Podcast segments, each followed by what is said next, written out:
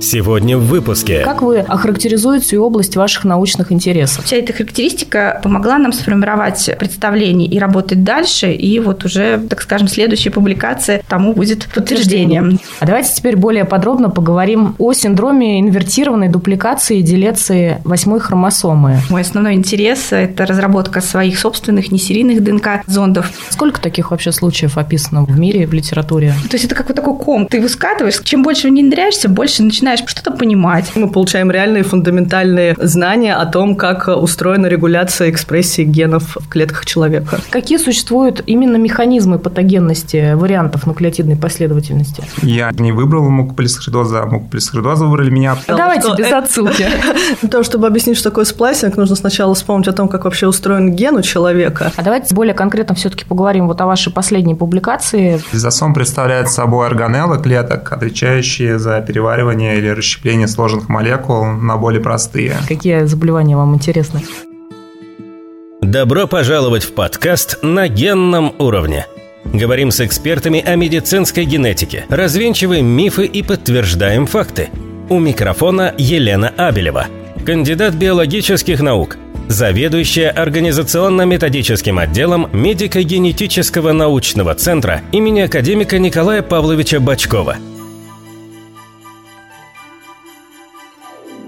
Здравствуйте, дорогие друзья! С вами подкаст «На генном уровне». Это подкаст медико-генетического научного центра имени академика Николая Павловича Бачкова. У нас сегодня предновогодний выпуск, и в предновогодних выпусках принято подводить итоги года. И в этот раз мы хотим сделать подведение итогов года в несколько нестандартном режиме, и эта нестандартность будет заключаться в том, что мы сегодня не будем говорить об итогах года в целом в генетической науке, это было бы достаточно банально и ожидаемо, а будем говорить о лучших работах ученых нашего центра в 2022 году. О трех сотрудниках сотрудниках медико-генетического научного центра, которые совершили действительно уникальные прорывные научно-исследовательские открытия в 2022 году, о чем свидетельствуют их публикации в таких авторитетных ведущих журналах, как Biomedicines, Genomic Medicine, Journal of Clinical Endocrinology and Metabolism, Clinical Genetics и ряд других. Но вообще, небольшое такое, да, в качестве вступления я еще хотела отметить, как можно оценить качество научной работы. Есть два таких основополагающих критерия. Первый – это наукометрический, который связан с цитированиями, и второй – это признание коллег-ученых в виде различного рода премий, конкурсов и так далее. Именно по этой причине сегодня в нашей студии мы рады приветствовать молодых ученых, авторов, не побоюсь этого слова, нашумевших в 2022 году, в хорошем смысле этого слова, статей сотрудников МГНЦ.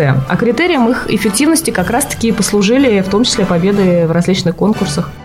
Итак, я рада приветствовать в нашей студии Дарью Александровну Юрченко, кандидата медицинских наук, младшего научного сотрудника лаборатории цитогенетики медико-генетического научного центра. Здравствуйте. Что хотелось бы отметить? Дарья занимается вопросами цитогенетики, то есть науки о хромосомах человека. Мы уже в предыдущих выпусках немножко поговорили про данную область медицинской генетики. И в частности, Дарья занимается хромосомными перестройками. И надо отметить, что Дарья в этом году имеет публикацию в журнале Biomedicines. Ссылку я дам на эту публикацию в описании описанию к данному выпуску. Вот все-таки, Дарья, как вы охарактеризуете область ваших научных интересов? На самом деле вы уже несколько раскрыли область моих научных интересов, когда сказали, что занимаюсь цитогенетикой и хромосомными перестройками, так скажем, в частности. Да, это действительно так. И в плане хромосомных перестроек такие уникальные перестройки, которые требуют определения каких-то механизмов формирования. Вот это, пожалуй, основное направление. И использование цитогеномного такого подхода к этому изучению. Здесь мы применяем разные технологии технологии. Если мы говорим о молекулярно-генетической диагностике, то есть это ФИШ, метод с различными ДНК-зондами. И здесь, так скажем, мой основной интерес – это разработка своих собственных несерийных ДНК-зондов, под, конкретно персонифицировано под каждую перестройку. Так что вот, пожалуй, такой основной интерес – это вот цитогенетика, механизмы и понимание структуры формирования таких вот перестроек. А все-таки почему хромосомные перестройки? Чем вас заинтересовала именно эта область? Ну, знаете, хромосомные перестройки перестройки – это то, что можно увидеть, увидеть вот микроскоп. Когда смотришь, понимаешь, что что-то такое интересное, начинаешь уже детализировать эту структуру, то есть разрабатывать определенные подходы, там, пытаться как-то характеризовать эту перестройку, соответственно, понять там механизм и так далее. То есть это все не машинерия, это не машина там что-то посчитала, показала, а мы уже пытаемся проанализировать. Это то, что мы реально можем увидеть сами. И, соответственно, уже дальше как такой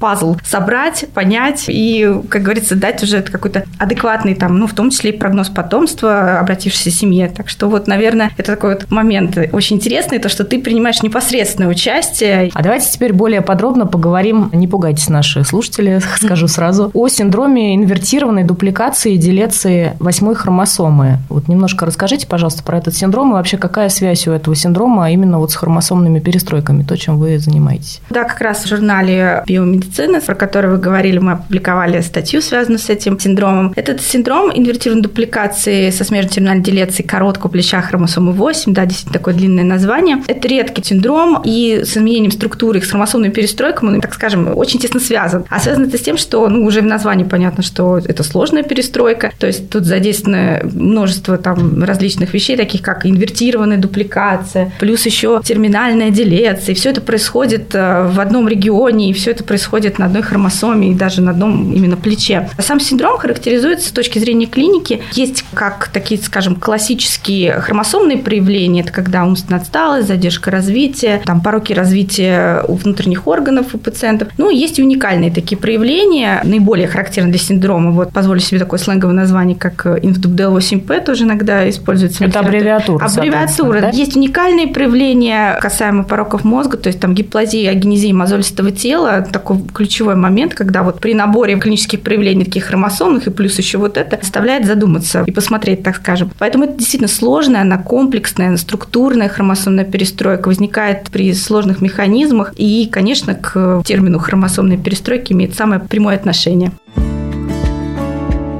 На генном уровне. А давайте теперь все-таки немножко перейдем непосредственно к вашей статье. Вы уже немножко так нам мостик перекинули. Вы в своей статье вместе с врачами-генетиками э, научно-консультативного отдела медико-генетического научного центра охарактеризовали вот именно уникальный вот этот случай редкой комплексной структурной хромосомной перестройки восьмой хромосомы. А все-таки вот, вот этот синдром инвертированной дупликации восьмой хромосомы со смежной делецией, можно поподробнее рассказать все-таки, что это такое, более подробно? Да, в своей статье на самом деле это была такая большая работа, и статья, которую мы опубликовали, это первая крупная часть. Это мы собрали 8 пациентов, охарактеризовали их клинически и молекулярно-цитогенетически, то есть определили, что в этой, пусть и небольшой группе, но с точки зрения цитогенетики эта группа действительно очень большая. В этой группе имеет место два молекулярно-цитогенетических варианта, и, соответственно, которые были сформированы по разным молекулярным механизмам. В статье мы как раз охарактеризовали не только, вот, ну, как я уже повторюсь, клинические, но и молекулярно-цитогенетические этих пациентов и разобрали возможные механизмы формирования такой сложной комплексной перестройки. Статья – это вот как первая часть этой работы. На самом деле работа, она уже продолжается дальше. То есть это такой задел некий, да, получается, да, бэкграунд? Да, угу. да, это такой задел, и он бесспорно очень важен, просто потому что синдром редкий, один на 30 тысяч новорожденных. Соответственно, клиническое описание и молекулярно-цитогенетическое очень важно, то есть сформировать это представление об этом синдроме, поэтому мы решили как бы не все вместе в одной статье там все публиковать, и механизмы, и клинику, и молекулярную цитогенетику, и туда же еще обследование родителей, там какие-то более детальные вещи. То есть это вот такой первый важный момент. То есть мы клинически, вот молекулярно-цитогенетически решили все-таки их описать, показать, какие есть особенности, провели генотип-фенотип корреляцию, то есть разобрали по генам, что может за что отвечать, потому что все-таки там есть между пациентами некоторые различия. Вот. И вся эта характеристика помогла нам сформировать представление и работать дальше, и вот уже уже,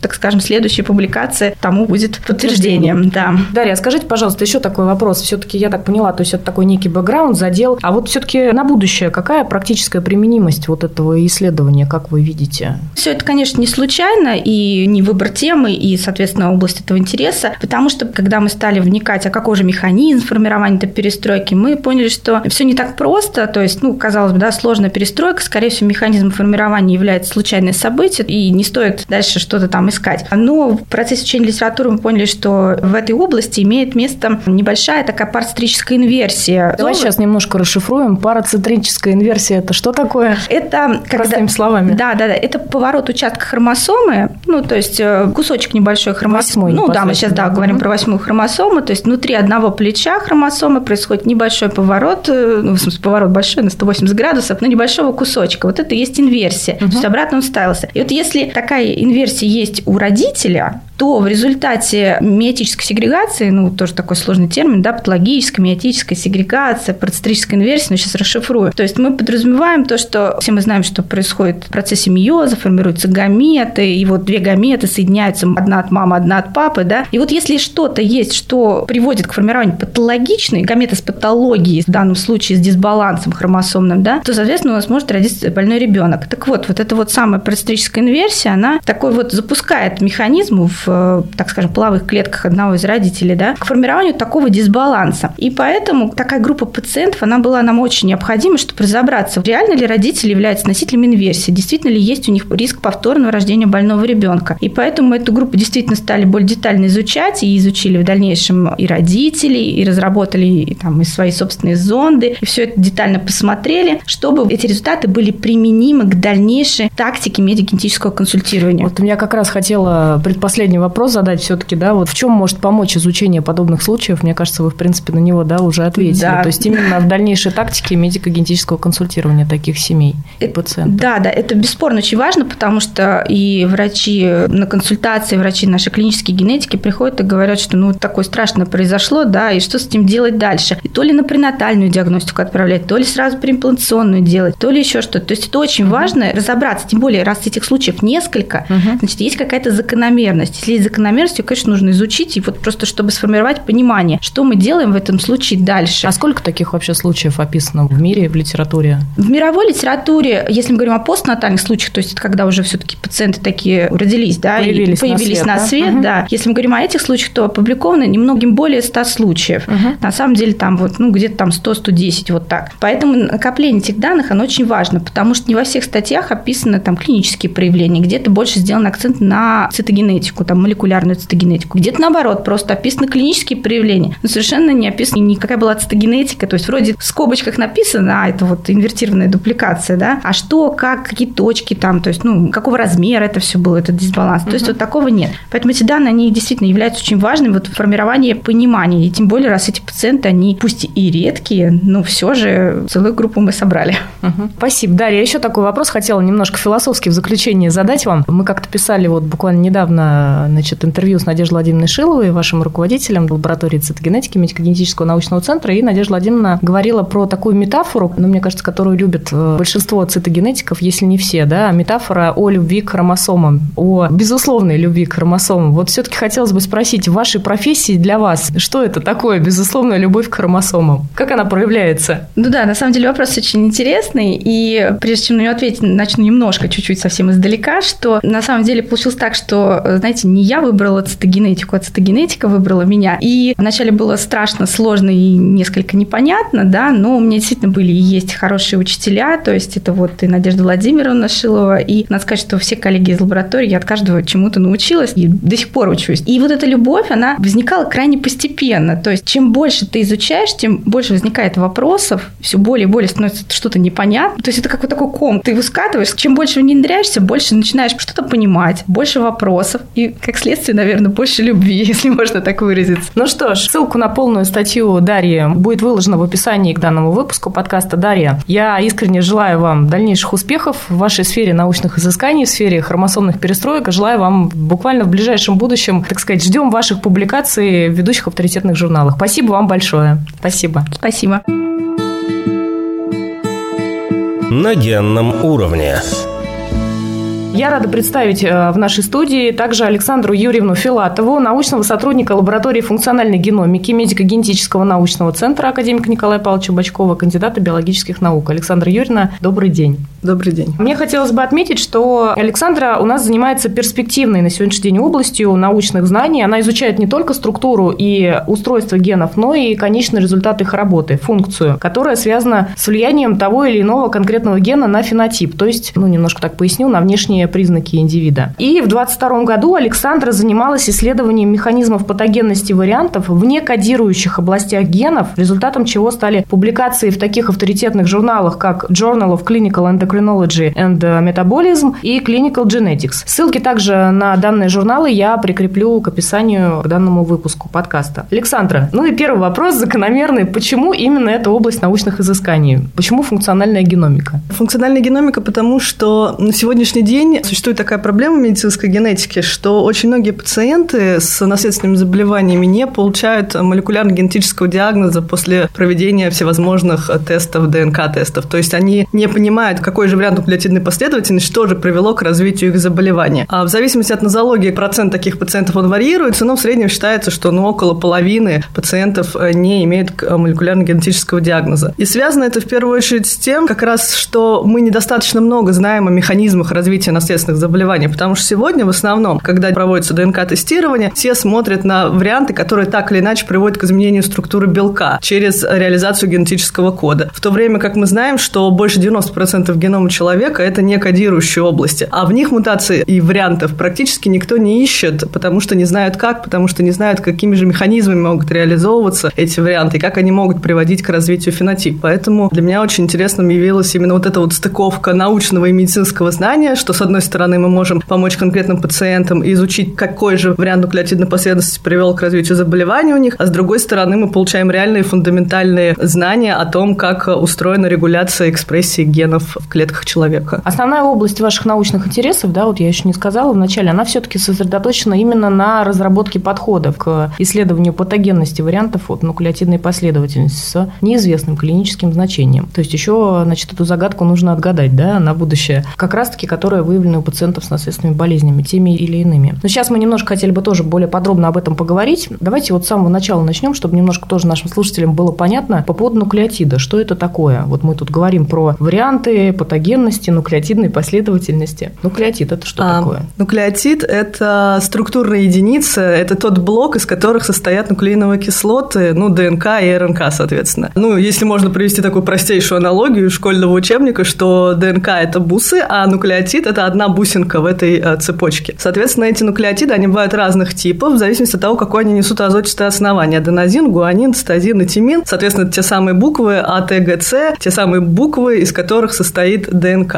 А что такое варианты нуклеотидной последовательности? Вариант нуклеотидной варианты. последовательности – это любые изменения вот этой самой э, Букв, буквы, то да, то есть любые изменения вот этих букв, их последовательности, их последовательности угу. да, любое это изменение называется вариантом нуклеотидной последовательности. Это то, что раньше чаще называли мутации, но сегодня мы э, в медицинско-генетическом сообществе отходим от этого понятия и заменяем его на варианты нуклеотидной последовательности, именно потому, что вариант нуклеотидной последовательности в геноме человека их много, и меньшинство из них, очень малое количество из них приводит реально к каким-то последствиям. Ну и плюс сам термин мутации, мы вот тут с клиническим психологом общались, он немножко, конечно, широкую аудиторию пугает, да, то есть такое немножко страшное слово мутация. Какие существуют именно механизмы патогенности вариантов нуклеотидной последовательности? Механизмов этих очень много, их совершенно невозможно сейчас все описать, но, как я уже говорила, самым главным на сегодняшний день тем, куда все смотрят, это то, как меняется из-за варианта, меняется последовательность белка. В то время как этих механизмов может быть также большое другое количество. Это, например, варианты сплайсинга, которыми мы активно занимаемся, это варианты в том числе в нетранслируемых областях, которые могут влиять на уровень экспрессии гена, и множество других механизмов, механизмов, за счет которых также может нарушаться структура функции генов. Угу. Ну, про сплайсинг мы сейчас еще немножко более подробно поговорим и с вами, и с нашим третьим гостем Игорем Бучковым. А я хотела бы все-таки еще такой момент э, охарактеризовать вами. Разработанные, что уже важно, да, внедрены в практику лаборатории функциональной геномики медико-генетического научного центра экспериментальные подходы как раз-таки вот для исследования вариантов, которые нарушают сплайсинг, то, о чем вы сейчас говорили. А также вариантов, я немножко повторюсь, да, вы так уже тоже мостик перестроили в 5 штрих, не транслируете транслируемых областях да, генов. Вот расскажите нашим слушателям, что же такое сплайсинг? Что это за процесс такой? Ну, для того, чтобы объяснить, что такое сплайсинг, нужно сначала вспомнить о том, как вообще устроен ген у человека, ну и у других эукариот. Ген человека состоит из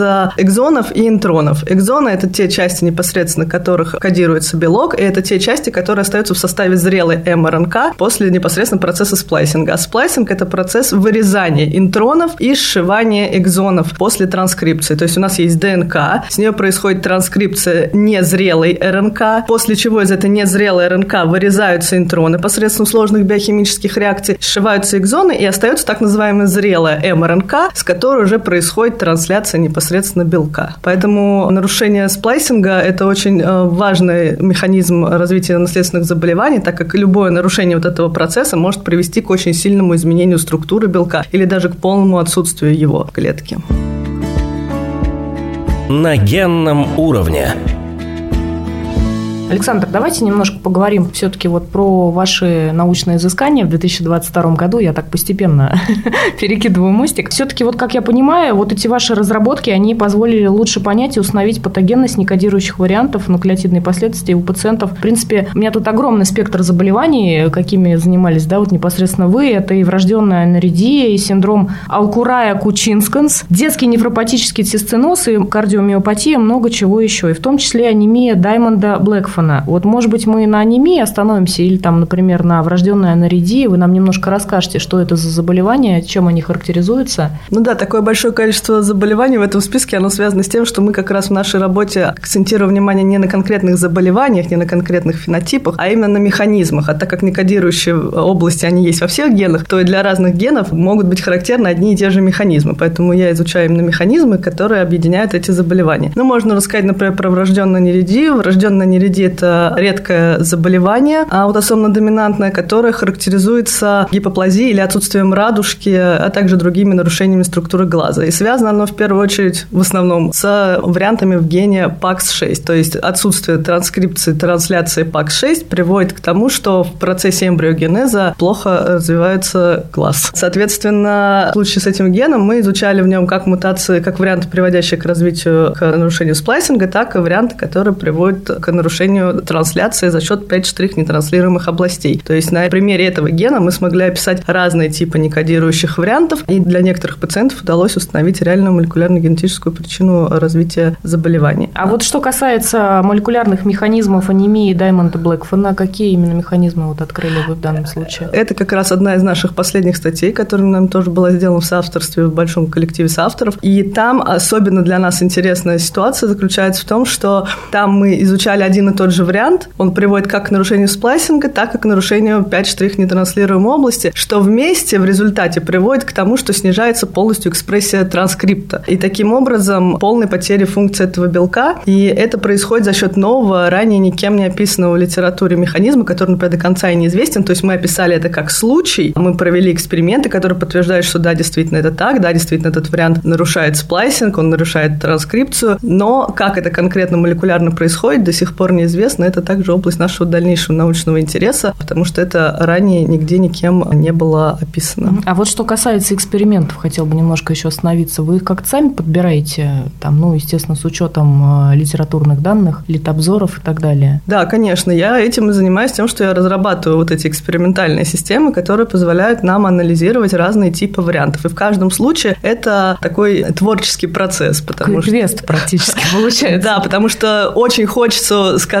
что есть какое-то одно решение, что-то есть какая-то одна методика, вот вы будете ее применять. И она будет работать. Да, и все будет получаться. Но на самом деле, так как все эти механизмы очень плохо изучены и недостаточно нам еще знаний для того, чтобы точно предсказывать влияние вариантов, то и системы эти, они сложны в своей работе. Не всегда бывает работать так, как вы хотите, поэтому их сложно применить такой рутинной диагностике. Это все равно остается на стыке именно науки и диагностики, потому что вроде мы пациентам помогаем, но вроде мы делаем реальную научную работу по ходу того, как мы изучаем, как же эти варианты влияют и приводят к фенотипу, являются ли они патогенными. Одновременно с этим мы отвечаем на вопросы о механизмах и о том, как происходит регуляция генов именно за счет вот этих разработанных систем, которые в каждом случае, можно сказать, что уникальны. У них есть общие принципы, естественно, на которых они построены, и они довольно простые, поэтому складывается ощущение, что это довольно просто. Но когда начинаешь вдаваться в детали, там все становится уже гораздо сложнее. То есть, по сути, здесь получается тоже такой некий персонифицированный подход к каждому конкретному, да? Да, конечно. Каждый конкретный mm-hmm. вариант, так вариант, скажем, в нашем да. случае я в своей работе апеллирую именно вариантами. Они, конечно, каждый имеет свой подход к изучению. Ну, мне кажется, это действительно очень тоже такой большой и важный шаг и задел, что полученные результаты, да, с одной стороны, позволяют лучше все-таки понять вот механизмы развития наследуемых генетических заболеваний, а с другой стороны, помогают действительно в постановке диагноза тому или иному пациенту. И, Александр, и последний вопрос тоже, который я хотела бы вам задать. Все мы, наверное, знаем выдающегося писателя Даниила Гранина с его зубром, да, который описывал биографию выдающегося тоже ученого Николая Владимировича Тимофеева Рисовского. Вот Даниил Гранин в своей биографии писал о том, что профессия ученого – это прежде всего любознательность. Вот на ваш взгляд, какими бы качествами вы наделили, ну, учитывая ваш опыт все-таки ученого на сегодняшний день, помимо любознательности? Это для меня сейчас сложный вопрос, потому что я вот, если бы меня спросили без отсылки к Гранину, я бы ровно так же сказала. Давайте без отсылки. Да, я бы ровно точно так же сказала. На мой личный взгляд, в первую очередь, очередь, это именно любознательность, это желание узнать, как устроен мир вокруг себя, потому что даже не интеллектуальные способности, потому что интеллектуальные способности, они могут у человека быть, но при этом ему не интересно узнавать, как устроен мир, и он их не использует, или он их использует в других каких-то областях, которые ему интересны. Поэтому самое здесь важное это да, то, чтобы у человека была вот эта любознательность, желание понять, как устроен мир, и по сути это, естественно, главное, хотя, конечно, безусловно, какие-то способности для этого тоже нужны. Ну что ж, Александра, большое вам спасибо. Я вам желаю тоже от всей души всяческих успехов в вашей научной карьере. Спасибо большое. Спасибо вам. На генном уровне.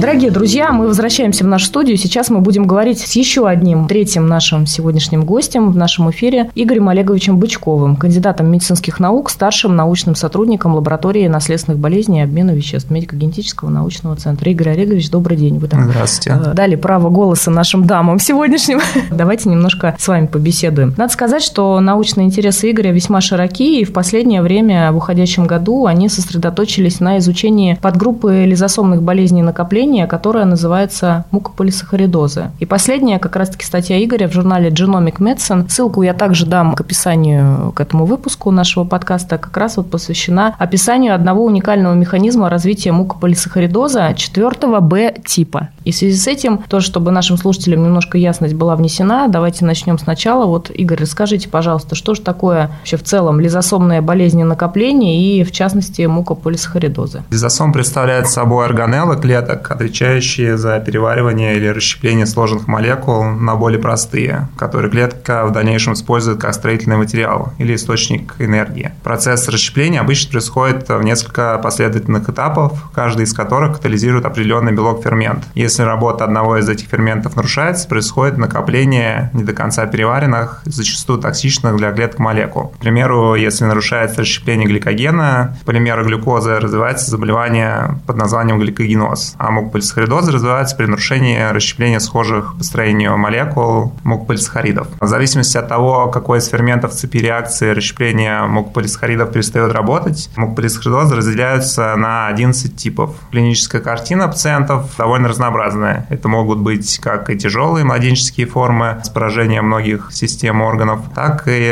легкие формы с симптомами преимущественно со стороны опорно-двигательного аппарата. Угу. А давайте теперь, Игорь, более конкретно все-таки поговорим вот о вашей последней публикации в журнале Genomic Medicine. В чем уникальность описанного вами случая? Так как э, мукополисахаридоз – это наследственная болезнь, нарушение работы ферментов, о которых мы говорили ранее, происходит в результате мутаций в генах, которые их кодируют. Чаще всего это точковые мутации, то есть замена одной буквы генетического кода на другую, которые легко обнаруживаются при рутинной молекулярно-генетической диагностике. Однако в нашем случае рутинными методами не удалось подтвердить генетический диагноз у пациента, и мы провели анализ, который называется полногеномное секвенирования. Он позволяет изучить не только небольшие участки генома, называющиеся экзонами, которые кодируют последовательность белков, но и огромные участки генома, расположенные между ними. Эти участки ранее относились к так называемой мусорной, нефункциональной ДНК, однако в последнее время мы открываем все больше и больше их функций в регуляции активности генов. В одном из таких участков мы обнаружили у пациента ранее неописанный мобильный генетический элемент. А вот что касается мобильных генетических элементов, скажите пару слов, что это такое? Мобильные генетические элементы составляют большую часть нашего генома и представлены в основном останками древних вирусов. Наши предки постоянно подвергались различным инфекциям, и в некоторых случаях вирусы встраивали свою ДНК нам в геном. Большую часть жизни человека эта вирусная ДНК не активна и находится под пристальным контролем клетки. Но в редких случаях эти останки вирусов могут оживать и встраивать свои копии в различные участки генома. И еще в более редких случаях эти встройки могут нарушать функции генов и приводить к заболеванию. То есть, я так понимаю, вот у вашего пациента, которого вы исследовали, да, именно это и произошло? Да, используя различные методики, мы охарактеризовали редкий молекулярный механизм, по которому мобильный генетический элемент нарушил функцию гена у нашего пациента. Этот механизм заключается в нарушении сплайсинга гена. Как раз вот то, о чем сегодня Александр нам рассказал так более подробно, да, по поводу сплайсинга. Угу. Да, а так как нарушения сплайсинга являются очень актуальной мишенью для генетической терапии, Например, самый известные генетические заболевания спинальной мышечной атрофии и миодистрофия Дюшена, они как раз и являются целями для генетической терапии, уже одобренной. И мы также на модельной клеточной линии протестировали один из таких подходов на основе антисмысловых РНК. Мы протестировали ряд генетических конструкций, некоторые из которых успешно откорректировали нарушение сплайсинга модельной клеточной линии, что является одним из первых этапов разработки препаратов на основе антисмысловых молекул. А вот немножко про антисмысловые молекулы давайте поговорим. Что это такое тоже, если вкратце? Как они работают в общем а,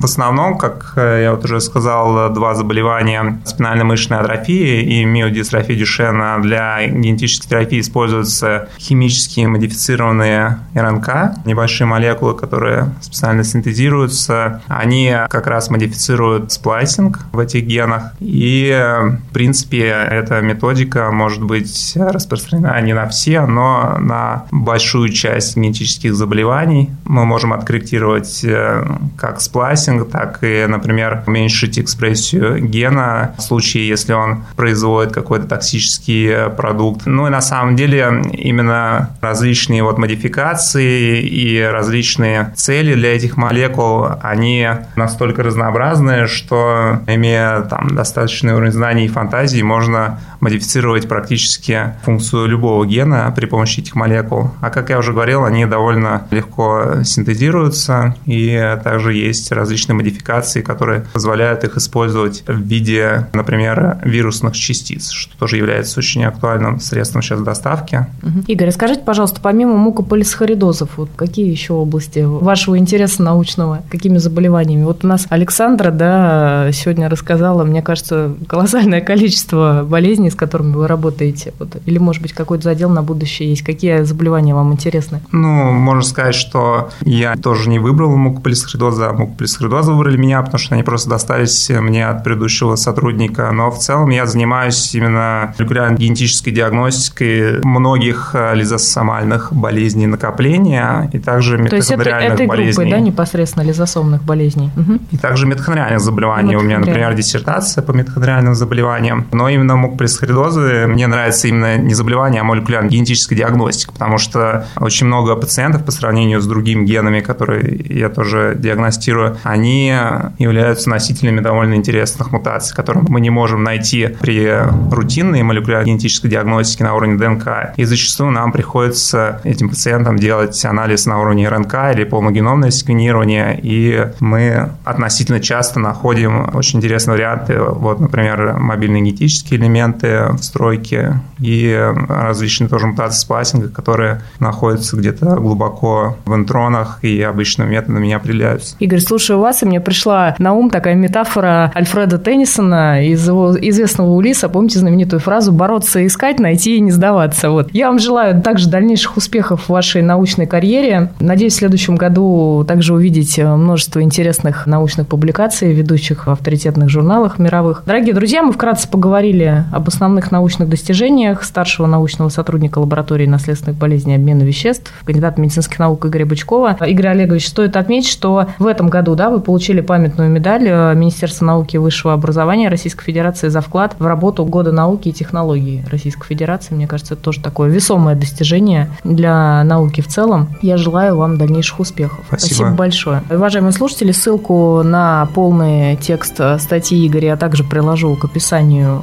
к нашему предновогоднему выпуску этого подкаста. Ну что ж, Игорь, Дарья, Александра, спасибо вам огромное, что нашли время сегодня, пришли в нашу студию, поговорили о науке, об основных достижениях. Спасибо большое. Спасибо. Спасибо. А, уважаемые слушатели, сегодня мы завершаем календарный 2022 год. Мы сегодня прослушали три беседы с молодыми учеными в области медицинской генетики в России. Молодые ученые в любой научной сфере – это, безусловно, будущее этой сферы, и не исключением является и медицинская генетика. Будем надеяться, что по итогам следующего уже 2023 года, а может быть и не по итогам, а может быть и в рамках 2023 года, мы вот периодически будем возвращаться к подобному формату диалога и будем информировать вас, уважаемые слушатели, а также информировать информировать профессиональное сообщество, пытаться информировать просто о сложном, о том, как развивается на передовом крае сегодня генетическая наука. А что такое передовой край? Это, безусловно, как я уже сказала, публикации в авторитетных мировых журналах. Еще раз, э, значит, у нас сегодня в гостях были Игорь Олегович Бучков, старший научный сотрудник лаборатории наследственных болезней обмена веществ медико-генетического научного центра, кандидат медицинских наук, младший научный сотрудник лаборатории цитогенетики медико-генетического научного центра, кандидат медицинских наук Дарья Александровна Юрченко и научный сотрудник лаборатории функциональной геномики медико-генетического научного центра, кандидат биологических наук Александра Юрьевна Филатова. Спасибо всем еще раз большое. На этом все. Мы с вами прощаемся. Услышимся в 2023 году. Вы слушали подкаст на генном уровне. Пишите нам и задавайте ваши вопросы на почту gensobachka.meddefisgen.ru И благодарим студию CoverCast